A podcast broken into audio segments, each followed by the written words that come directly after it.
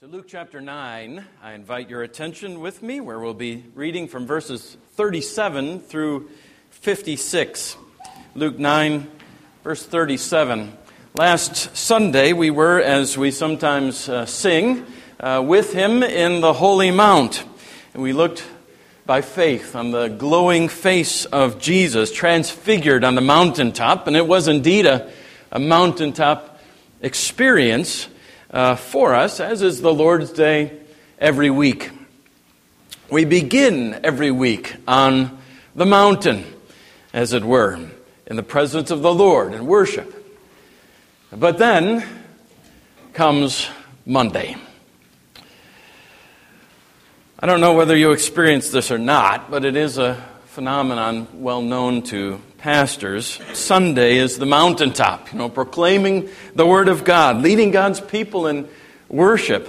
I can tell you there are few things as exhilarating, even if exhausting, as a pastor's work on Sunday. Last Sunday after worship, I, I thought to myself, there is no place that I would rather be right now than right here. I think I had a little bit of Peter's uh, syndrome, you know, Master, it's good for us to be here. Uh, and then comes Monday. As I say, pastors know the feeling well, and you who prize the Lord's Day and His worship above everything else know the feeling too. I don't know whether I've experienced such a blue mon- Monday as I did last week. Everything I did felt like slogging through molasses in January, you know, physically and spiritually. I was thoroughly drained. What happened? Well, we don't live on the mountaintop, do we? For right now, we just visit there. We will one day when Christ ushers in eternal Sabbath day. There will be no more Mondays. But uh, it was that way for the disciples too, on this, as Luke points out in the text, the next day. Uh, like Moses coming down from Mount Sinai with the law in hand, only to find the people of God there tripping over themselves to break it. So Jesus comes down from the Mount of Transfiguration to find the next day a mess a total mess. That, alas, is where we often find ourselves, isn't it? And where He finds us. Not on the mountain, but in the valley below, struggling, sometimes succumbing to sin. It's not a pretty picture, but it's one we'll do well to consider. It's a portrait of ourselves of sorts, full of lessons for us where we live most of our lives in this present age. Let's pray. Father, as we go to your word, once again we're reminded how much we need you, how much we desperately need your spirit to open our ears to receive truth, our hearts and minds, that it may take its uh, place there, that you may rule on the throne of our hearts. So we pray. Speak and give us the grace to hear. We pray in Jesus' name. Amen. Luke 9:37. On the next day, when they'd come down from the mountain, a great crowd met him. And behold, a man from the crowd cried out, Teacher, I beg you to look at my son, for he is my only child. And behold, a spirit seizes him, and he suddenly cries out. It convulses him so that he foams at the mouth and shatters him, and it will hardly leave him. And I begged your disciples to cast it out, but they could not. Jesus answered, Oh, faithless and twisted generation. How long am I to be with you and bear with you? Bring your son here. While he was coming, the demon threw him to the ground and convulsed him, but Jesus rebuked the unclean spirit and healed the boy, and gave him back to his father. And all were astonished at the majesty of God. But while they were all marveling at everything he was doing, Jesus said to his disciples, Let these words sink into your ears. The Son of Man is about to be delivered into the hands of men.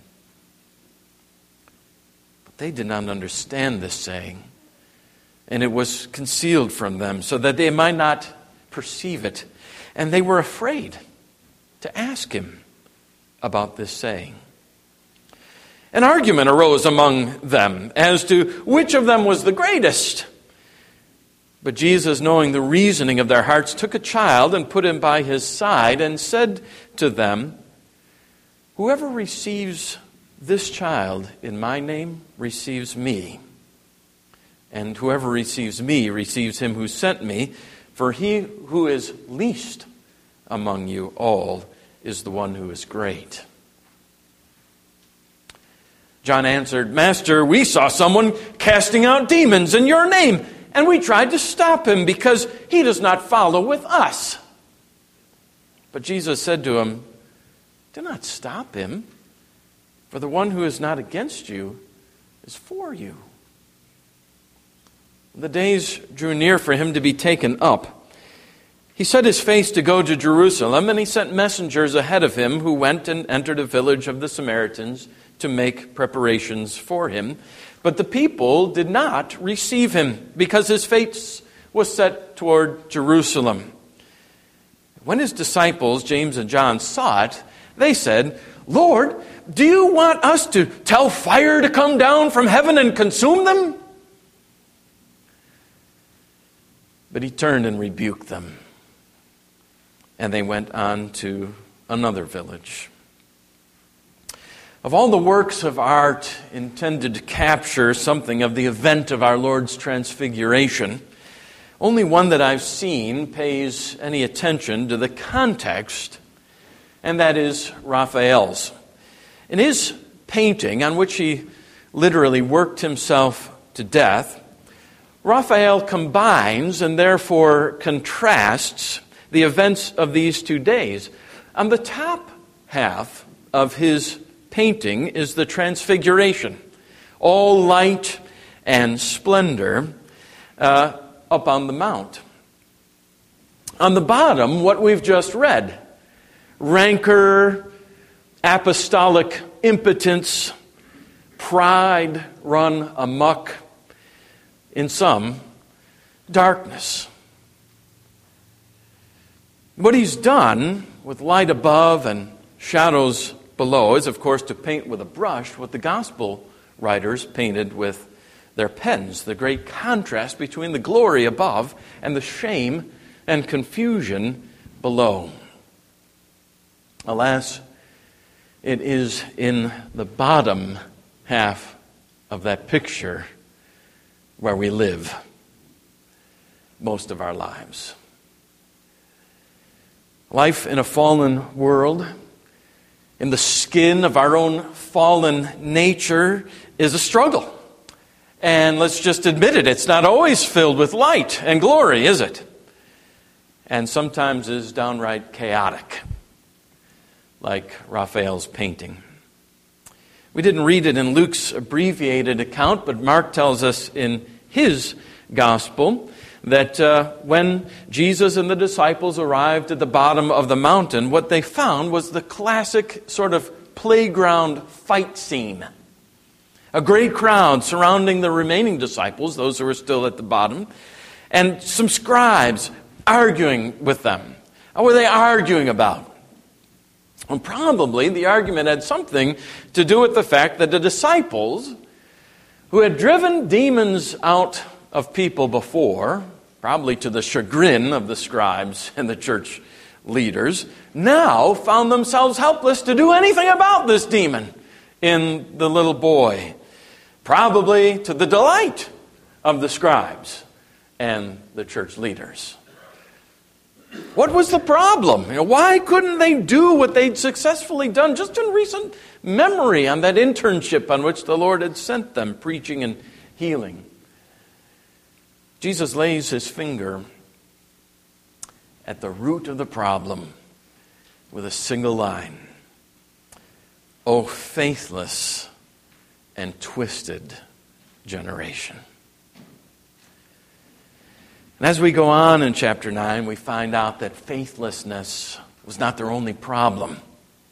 And what is more, looking into the mirror of God's law, we find that the problems were not theirs only, but are ours too. Five areas, in fact, wherein they struggle and we do too faithlessness, fear, firstness. I know that's not a word, but we'll get back to that. Fraternity and fieriness. First, consider our faithlessness. If faith is the victory that overcomes the world, then I think we understand why oftentimes it seems we're not doing much overcoming. The problem that the disciples had with the demon possessed boy, the reason they weren't able to exorcise this demon from him was that they'd become faithless. They'd become faithless. Not that they didn't have any faith in principle, of course. They were believers in the Lord, to be sure. They believed in the Lord Jesus Christ. That much has been clearly demonstrated in this gospel. That is, but that is precisely why this rebuke from Jesus is so difficult for us to wrap our minds around. Is Jesus really calling his disciples, his own disciples, faithless? Yes, he is. Because in this particular case, especially, they're not acting by faith. They have faith, but they're not exercising it. They're not practicing it. They're acting in their own strength, and that's why they're failing. Why had they been able to drive out demons before, but not now? Because they'd driven them out before acting in Jesus' name. That is, by the power of Jesus through faith in Christ. Now, however, they're trusting in themselves, in their own ability, in their own strength. They've become impressed with themselves, with the power they had seen at work in them before. They fa- failed now to reckon with that very fact. That that's exactly what it had been the power at work in them, not from them not of them, through them and in them. Christ's strength. Back when they'd been looking to Christ,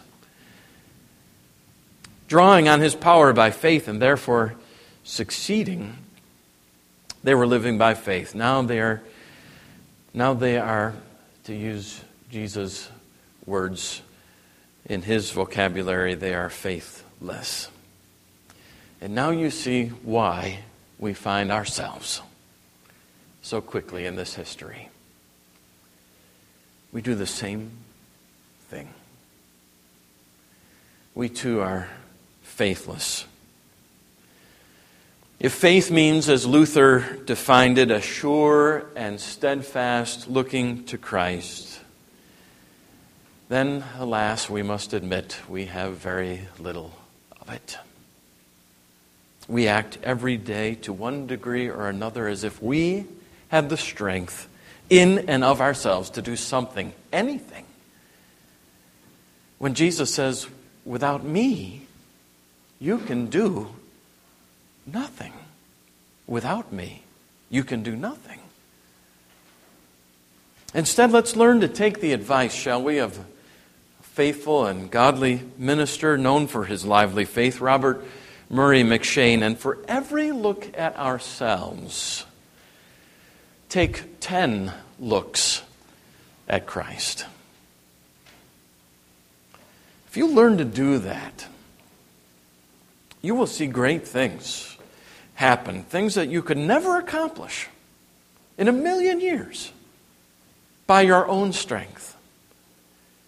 but which happen when you take hold of the power of God by faith. And that's what faith is laying hold of the power of God. Second, there is this matter of fear, a twin sister of faithlessness. Fear kept the disciples back, it stunted their growth, it temporarily paralyzed them. After having freed the boy that the disciples could not, healing him, Jesus turns to them and repeats to them what he's been trying so hard to, to bring them to understand. We've seen this recently in our studies in Luke. Uh, you can hear maybe something of his frustration in verse 44. Let these words sink into your ears. The Son of Man is about to be delivered into the hands of men.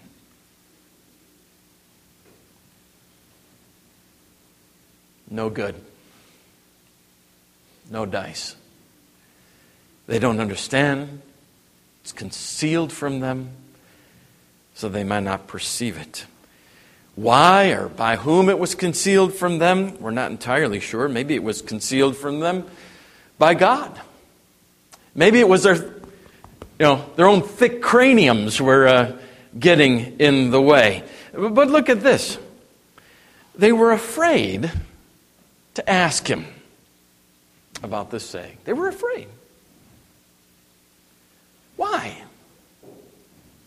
Well, another question for which we don't have a very certain answer. Maybe they were hesitant because of a mild rebuke they'd received from Jesus on a previous question. We don't know. But this much is certainly clear. Fear held them back. If only they'd gone ahead and asked him, had voiced what was you know, on their hearts, Lord, we don't we don't get it. You know, we don't quite understand. But we'd be glad if you'd explain that to us. They didn't. They were afraid. And because of fear, an opportunity to grow was forever lost to them. We lose too. We lose big time when we give into fear and let fear paralyze us. No wonder the phrase fear not appears so many times in the Bible. It's our constant penchant. We're inclined, we're bent on fearing. But what a cost has been paid. For fear, Abraham almost lost his wife to a harem and most certainly lost his dignity to Abimelech. For fear, the people of God, we will soon see in the evening series of sermons, the people of God ended up wandering in the wilderness and perishing in the wasteland, deprived of the promised land. For fear, Gideon put the Lord to the test with a fleece. For fear, Saul usurped the role of a priest, offered the sacrifice, and lost his kingdom. For fear, Peter denied the Lord. Fear is never a good motive. It is never good to act, my brothers and sisters, out of fear. It makes you do stupid, stupid things. And it is destructive and foolish. And here's the thing there's no reason for you ever to fear anything.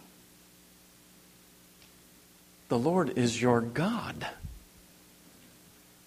Even death itself is nothing for you to fear.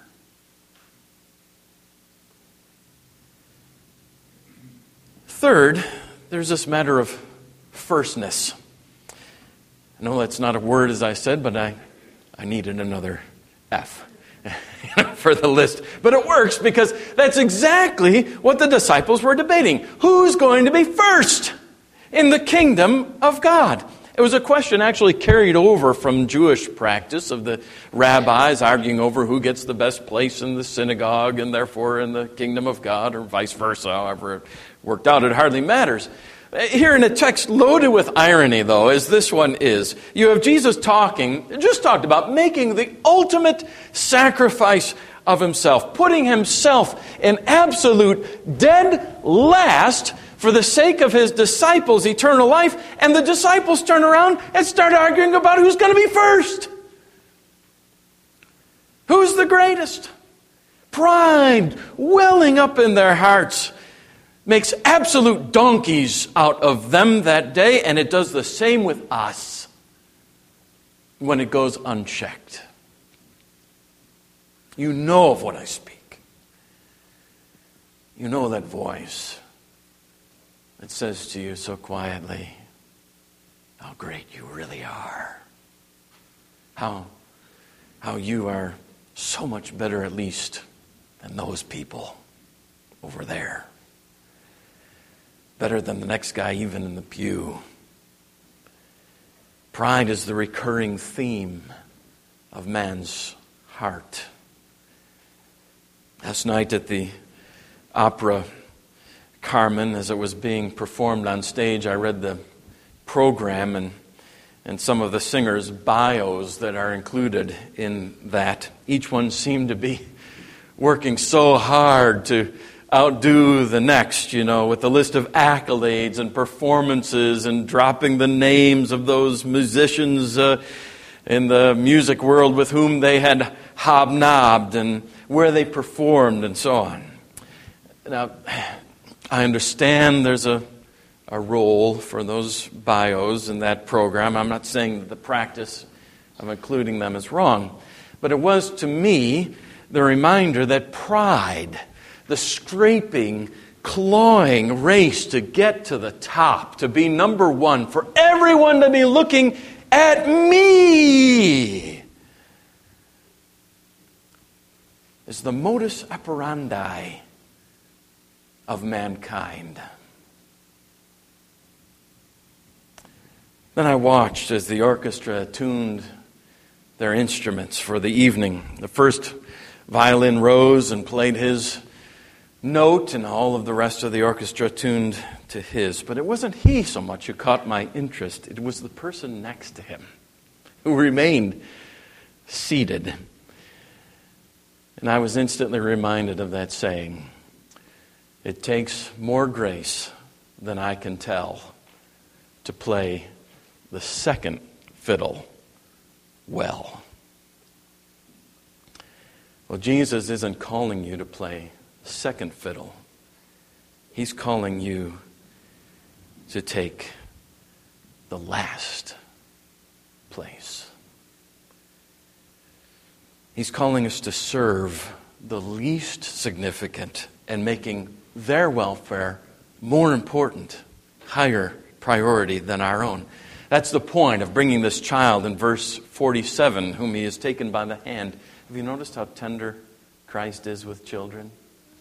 How he watches them, interacts with them, takes them by the returns the child who'd been demon possessed to his father. We've seen this pattern. And now, now this child stands by Jesus' side. What's his point? Uh, one commentator says that, that Jesus was calling his disciples here to imitate this little child because children are naturally, quote, untempted to self advancement.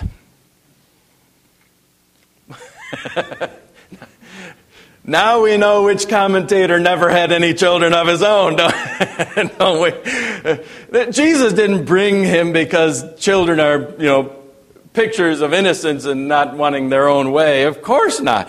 Jesus brought this child before them to say that when they learn to love those who are considered insignificant, when they learn to love those who are, are not worth the time of day, below them, unsophisticated, uninteresting, maybe even dirty, when they learn their place in the world is to serve them,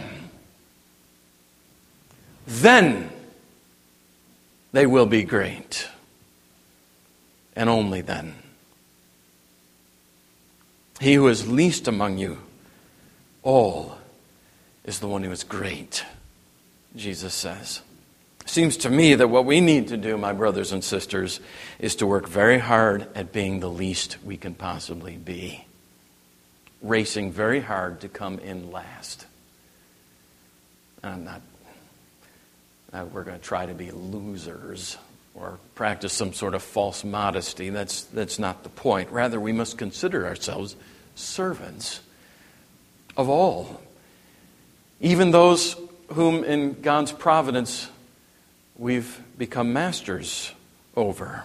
When we've mastered that, like our master has, then we will be great and most like our master Jesus. A fourth Monday matter requires our attention that is the matter of fraternity, of brotherhood, of recognizing who is our brother. The history of the Christian church in these centuries is, alas, often the history of exclusionism. So many groups within the church, within the Christian church, that is, set up their little tent and spend so much of their time guarding their turf, even refusing to recognize their brothers who are in the same camp, fellow Christians. Denominationalism has a tendency to view other denominations as inferior, or not even members, maybe, of the Christian church. A certain pastor friend of mine who is a member of a very exclusionistic uh, type of Baptist uh, group broke the mold years ago with me. He actually prayed with me and allowed me to lead him in prayer. It was really an amazing day. However, he went on to explain to me later, though he did believe that I was regenerate, that I was a born again Christian, because I wasn't a member of one of those churches, he didn't think of me, he couldn't think of me as a member of the body of Christ. Yeah, go figure. Not all expressions of this kind of thinking have been nearly as harmless, though. Augustus Toplady and John Wesley were both deeply earnest Christians, both famous preachers, both gifted poets and hymn writers, but one was a Calvinist and the other an Arminian, and they conducted for years a bitter, ugly, unseemly warfare in print against one another. They always defended their attacks, and they were ad hominem attacks oftentimes. These attacks against one another by claiming that they were driven to do it for the sake of the truth of God that the other was denying. But years later, J.C. Ryle would write in the case of Toplady, his fellow Calvinist, Never, I regret to say, did an advocate of truth appear to me so entirely to forget the text, those who oppose the servant of God, he must gently instruct in the hopes that God will give them repentance leading to a knowledge of the truth. And these men died snapping at each other. John Newton was absolutely right when he said there's a tendency in all of us to despise those with whom we disagree. I'll take it even further and say that there's a tendency even to deny that those with whom we disagree in the church are even brothers and sisters. We tend to be attracted, don't we, to those people who are, are like us, who agree with us, or even better, who follow us. You know, and I think that's more the spirit of what John is speaking about here in the text when he said that they weren't following along with us. Note here more irony. G- John is rebuking that man for successfully doing what John himself can't do at this moment cast out demons. Now, I'm certainly not advocating for the sort of thing that showed up in the mailbox uh, at church here last week a local celebration being planned for every religion as though all religions are essentially the same Buddhism, Jainism, Islam, you know, paganism, Judaism, and Christianity, just different ways of getting to the same end. Of course not. My brothers and sisters, if I've learned anything through the years of local ministry here in Owensboro, it must be this. We have brothers and sisters in Christ all around us of all sort of different denominational stripe and conviction.